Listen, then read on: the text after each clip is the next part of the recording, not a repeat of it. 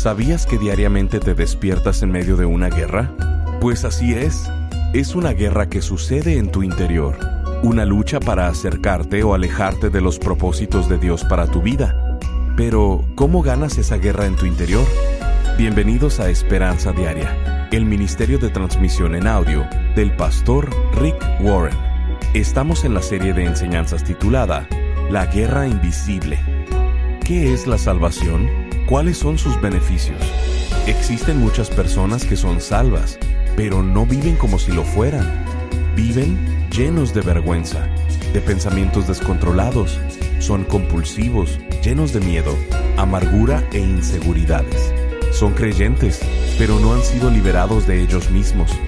El día de hoy en Esperanza Diaria, el pastor Rick nos dice que debemos comprender y recordar diariamente lo que hizo Jesús en la cruz para vivir de acuerdo a nuestra salvación. Escuchemos al pastor Rick en la segunda parte de la enseñanza titulada Librado de mí mismo. Las leyes solo funcionan con el comportamiento externo, no funcionan para un cambio interno, no te pueden cambiar por dentro.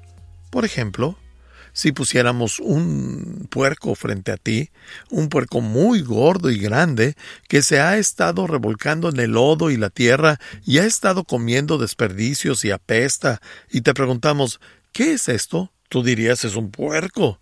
Ahora, si yo me llevara a ese puerco y lo bañara y lo limpiara muy bien, si lo meto en una tina y le pongo sales y jabón con perfume y lo limpio y le lavo sus dientes y después lo rocío con algún perfume caro, algo como corral número 5, eh, ese sería el perfume apropiado para un, para un puerco.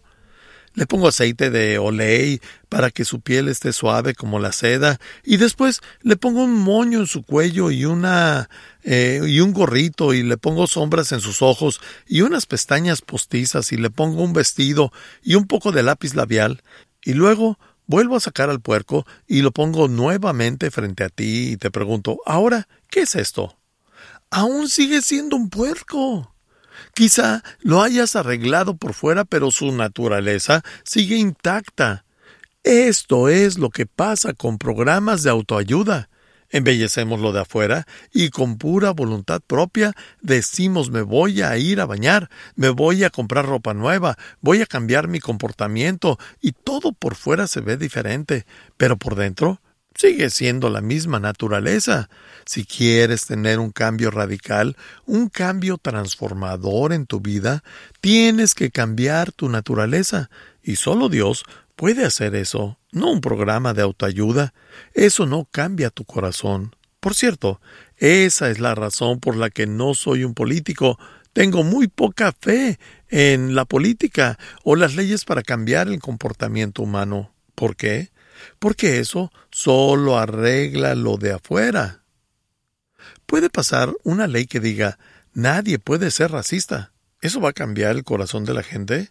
No, solo Jesús puede cambiar el corazón. Yo he visto gente que acepta a Cristo y han sido transformados de racistas a una persona de compasión y de ser un radical extremista a una persona amorosa. Solo Jesús puede hacer esos cambios.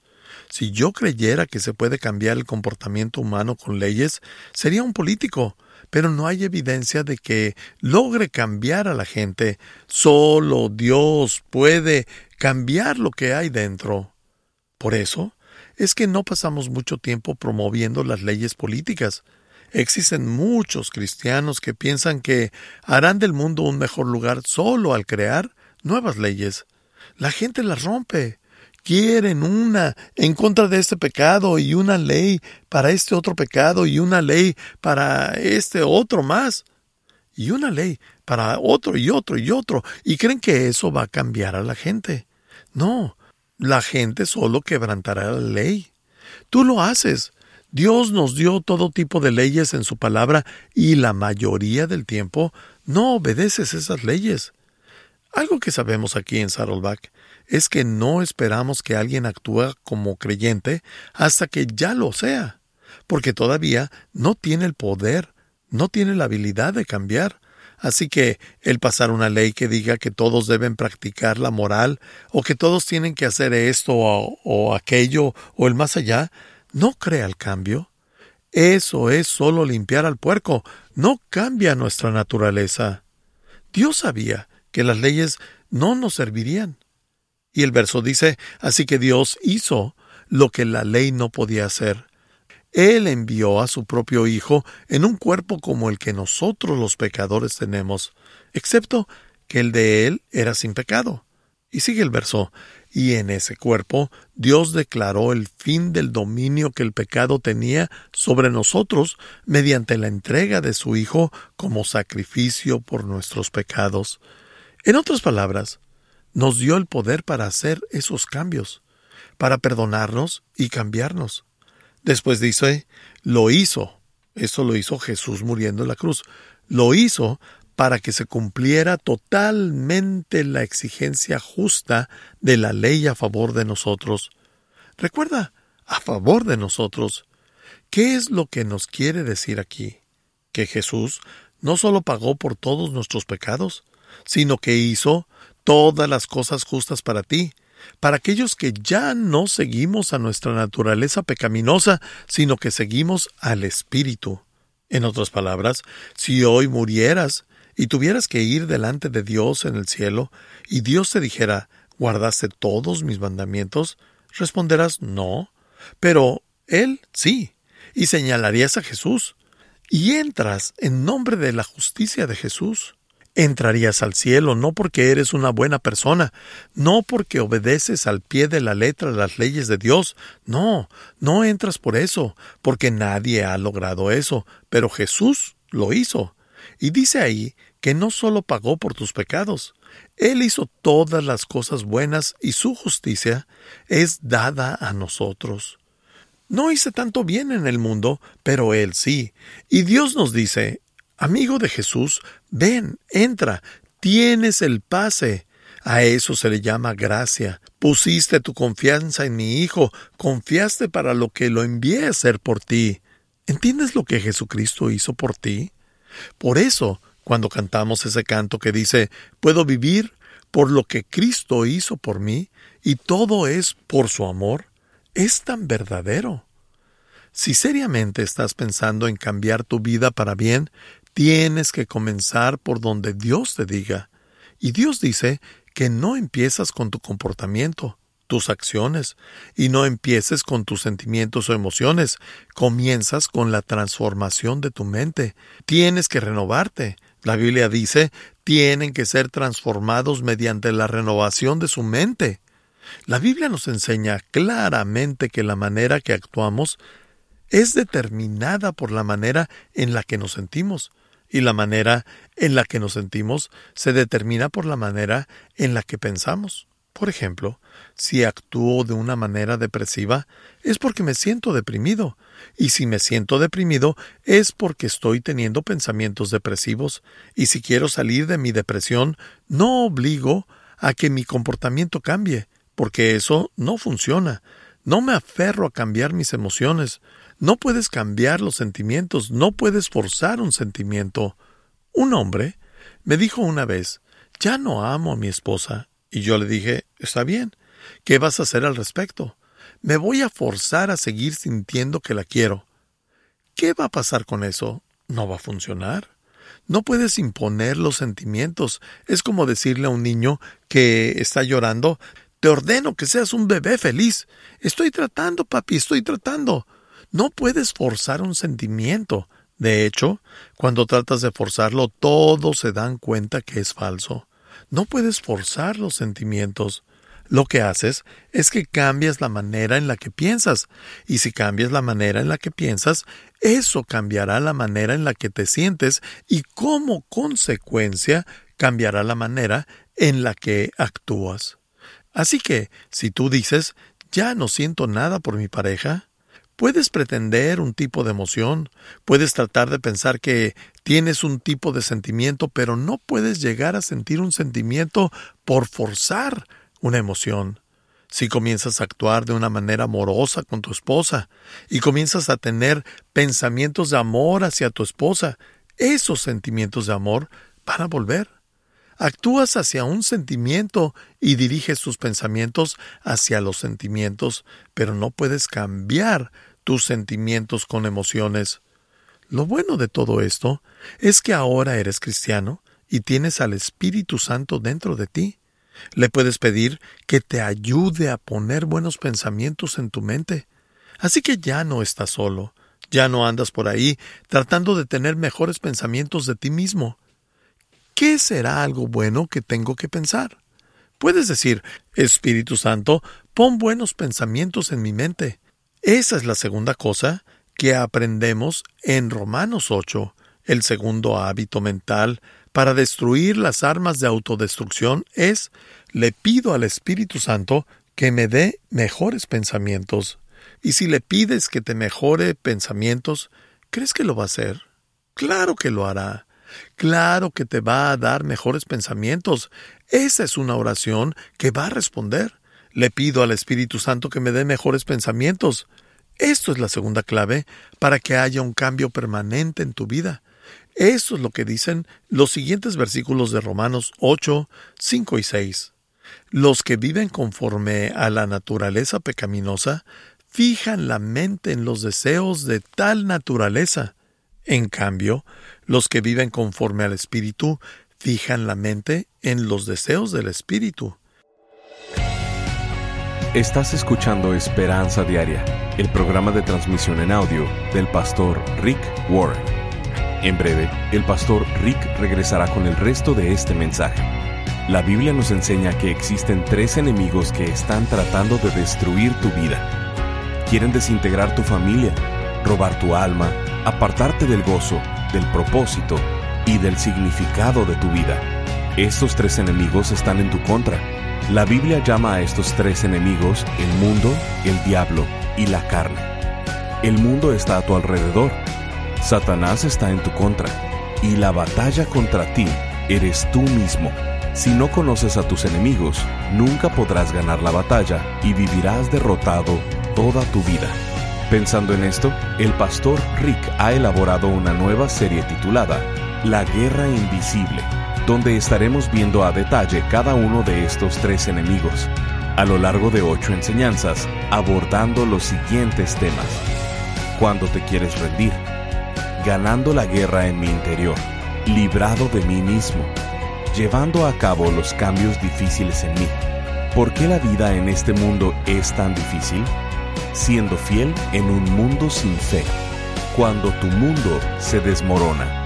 Y nunca luches tus batallas desnudo. Queremos hacerte llegar esta serie en formato MP3 de alta calidad, descargable y sin anuncios. Te invitamos a ser parte de este ministerio económicamente, contribuyendo con cualquier cantidad y uniéndote al esfuerzo de esperanza diaria en llevar las buenas noticias de Jesucristo al mundo hispano. Como muestra de nuestro agradecimiento, te enviaremos la serie titulada La Guerra Invisible. Para contribuir, llámanos al 949-713-5151 o visítanos en pastorricespañol.com. Esto es al teléfono 949-713-5151 o visitándonos en pastorricespañol.com. Y si quieres hacerle saber al pastor Rick la manera en que estas transmisiones han tocado tu vida, escríbele a esperanza@pastorrick.com. Ahora, escuchemos al pastor Rick con el resto del mensaje del día de hoy. El segundo hábito mental para destruir las armas de autodestrucción es le pido al Espíritu Santo que me dé mejores pensamientos. Y si le pides que te mejore pensamientos, ¿crees que lo va a hacer? Claro que lo hará. Claro que te va a dar mejores pensamientos. Esa es una oración que va a responder. Le pido al Espíritu Santo que me dé mejores pensamientos. Esto es la segunda clave para que haya un cambio permanente en tu vida. Esto es lo que dicen los siguientes versículos de Romanos 8, 5 y 6. Los que viven conforme a la naturaleza pecaminosa fijan la mente en los deseos de tal naturaleza. En cambio, los que viven conforme al Espíritu fijan la mente en los deseos del Espíritu. Existen dos tipos de mentalidades. Observa esa parte que dice, fija en la mente. Está la mentalidad de la naturaleza vieja y la mentalidad del Espíritu Santo. Está la mentalidad de la manera que normalmente pienso sobre mi vida y está la mentalidad de cómo ve mi vida el Espíritu Santo. ¿Cuál va a ser la verdadera? La que ve el Espíritu Santo. Así que tengo que escoger entre estos dos tipos de mentalidad. Voy a tener la mentalidad de cómo normalmente voy a ver la vida o voy a tener la mentalidad de cómo ve mi vida Dios. Hay muchas diferencias al escoger entre estos dos tipos de mentalidades. Si escoges uno, obtendrás un resultado, y si escoges el otro, tendrás un resultado diferente. La última parte del versículo nos habla de esto. La mentalidad pecaminosa es muerte. Quiere decir que es autodestructiva. Los pensamientos que tú creas van a tender a ser autodestructivos. La mentalidad pecaminosa es muerte, mientras que la mentalidad que proviene del Espíritu es vida y paz. ¿Cuántos de ustedes desearían tener vida y paz? Yo también. Me gustaría tener paz en la vida. Y depende del tipo de mentalidad que escojas. La economía quizá no cambie. Probablemente no. Tus problemas quizá no cambien. Aquellos que son persistentes, pero tu mentalidad puede cambiar. Y esa es la diferencia entre una vida de autodestrucción o una vida de paz. Esta es la respuesta del Espíritu Santo a los pensamientos descontrolados. Lo que tengo que hacer es pedirle al Espíritu Santo que me dé mejores pensamientos. Este es el principio de reemplazo, de intercambio. El principio de reemplazo es que cada vez que quieres cambiar algo en tu vida, y es en serio el cambiarlo, no lo resistes o peleas, lo intercambias. Cuando tienes algo negativo en tu vida, no lo peleas, lo sustituyes, lo reemplazas. Tú podrás decir, ya quiero dejar de fumar, pero no lo haces. Solamente te enfocas en lo que no quieres. Cualquiera que sea en lo que te enfocas, es lo que tendrá tu atención y aquello que tiene tu atención, te tiene a ti. Por eso, si quieres romper cualquier mal hábito en tu vida, la clave está en no resistir el cambio, sino en tener un nuevo enfoque. Lo que resistas persistirá, porque sigues enfocado en eso. Es como si estoy cambiándole a los canales de televisión y de repente sale algo que realmente no quiero ver o no debería ver. No me quedo ahí sentado y digo, no quiero verlo, no quiero verlo, no quiero verlo. No, Solo le cambio el canal, lo reemplazo, y en el momento que lo reemplazo se va. Ya no me puede controlar.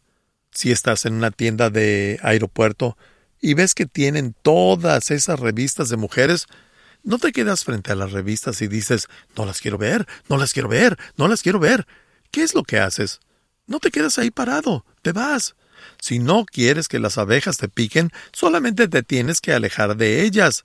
Lo reemplazas con algo más. Supongamos que tengo una deliciosa y azucarada dona frente a mí, y todavía está caliente, y el glaciado se está derramando por los lados. Si está frente a mí, no digo no quiero esa dona.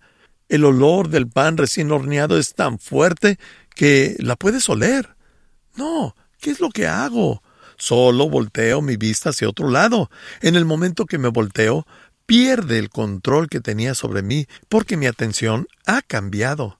Si solo intento resistir la dona, no va a funcionar, pero en el momento que cambio mi enfoque en algo más, dejo de pensar en esa dona. ¿Tiene sentido?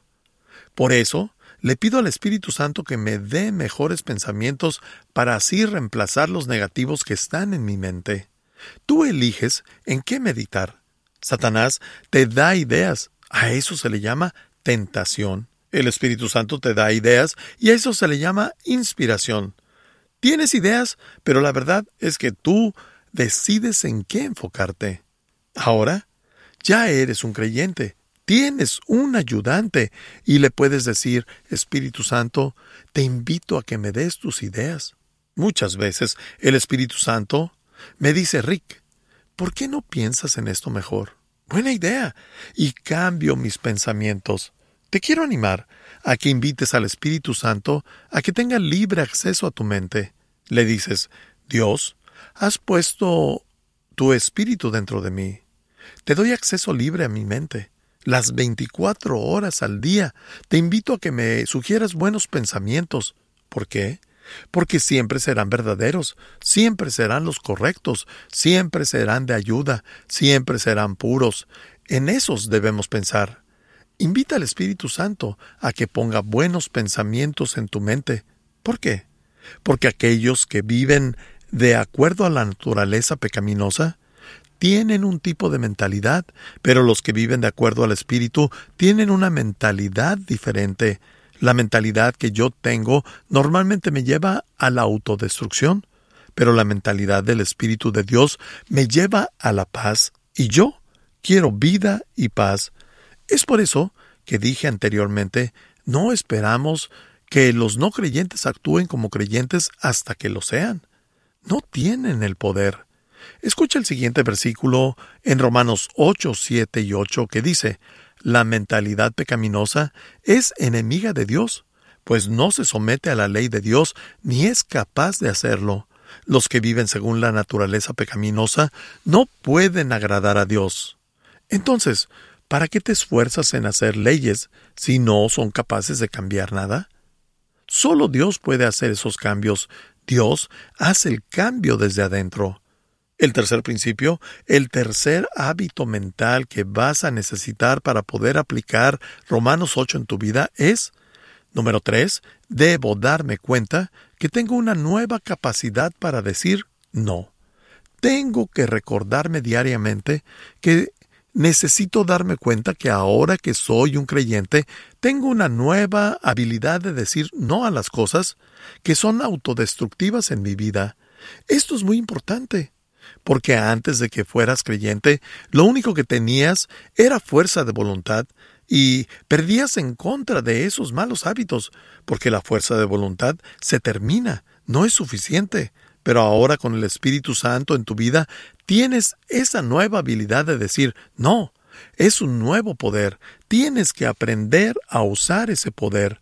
No sé tú, pero yo podría admitir honestamente que antes de que tuviera el Espíritu Santo en mi vida, había ciertas cosas a las que no le podía decir no. No tenía la habilidad de decirle que no.